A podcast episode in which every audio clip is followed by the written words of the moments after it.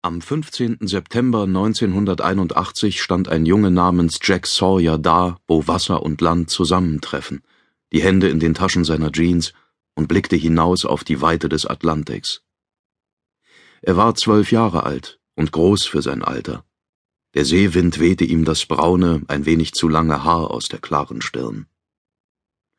Er stand da mit den verworrenen und schmerzlichen Gefühlen, mit denen er seit drei Monaten lebte, Seit dem Tag, an dem seine Mutter ihr Haus am Rodeo Drive in Los Angeles geschlossen und in einem Wirbel von Möbeln, Schecks und Maklern eine Mietwohnung am Central Park West in New York bezogen hatte.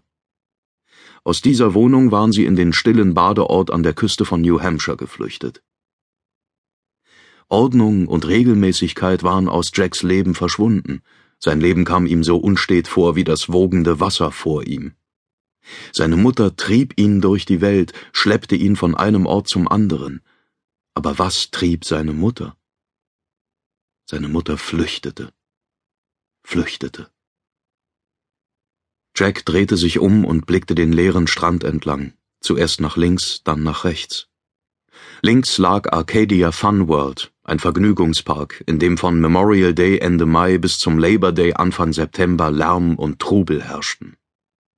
Jetzt war er leer und still, ein Herz zwischen zwei Schlägen.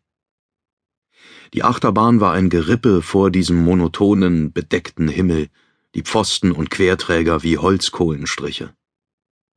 Dort drüben arbeitete Speedy Parker, sein neuer Freund, aber der Junge konnte jetzt nicht an Speedy Parker denken. Rechts stand das Alhambra Inn and Gardens, und die Gedanken des Jungen führten ihn unerbittlich dorthin. Am Tag ihrer Ankunft hatte Jack einen Augenblick lang geglaubt, er sähe einen Regenbogen über den Giebeln seines verwinkelten Daches, eine Art Zeichen, die Verheißung besserer Dinge. Aber da war kein Regenbogen gewesen, eine Wetterfahne schwenkte, vom Seitenwind erfasst, von links nach rechts und von rechts nach links.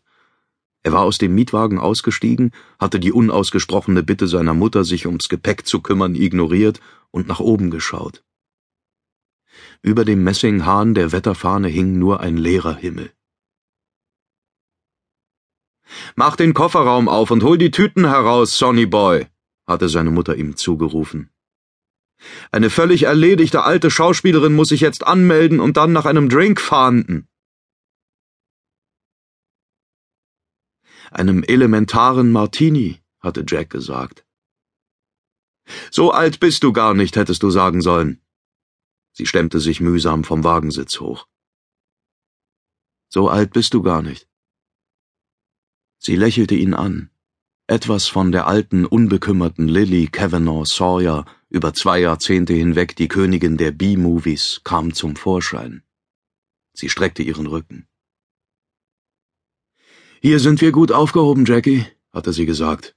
Hier kommt alles wieder in Ordnung. Es ist ein guter Ort.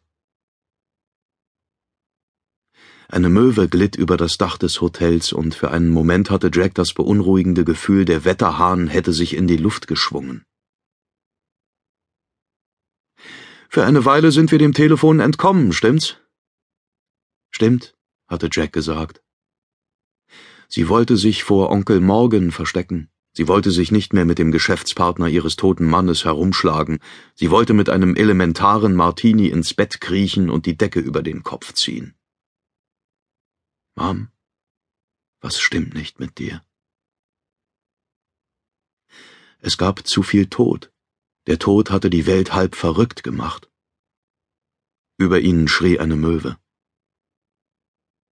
Und nun beweg dich, Junge, beweg dich, hatte seine Mutter gesagt. Sehen wir zu, dass wir in dieses fantastische Haus hineinkommen. Dann hatte Jack gedacht, wenigstens ist da immer noch Onkel Tommy der uns hilft, wenn wir zu tief in der Patsche sitzen. Aber auch Onkel Tommy war tot. Die Nachricht steckte lediglich noch am anderen Ende zahlloser Telefondrähte.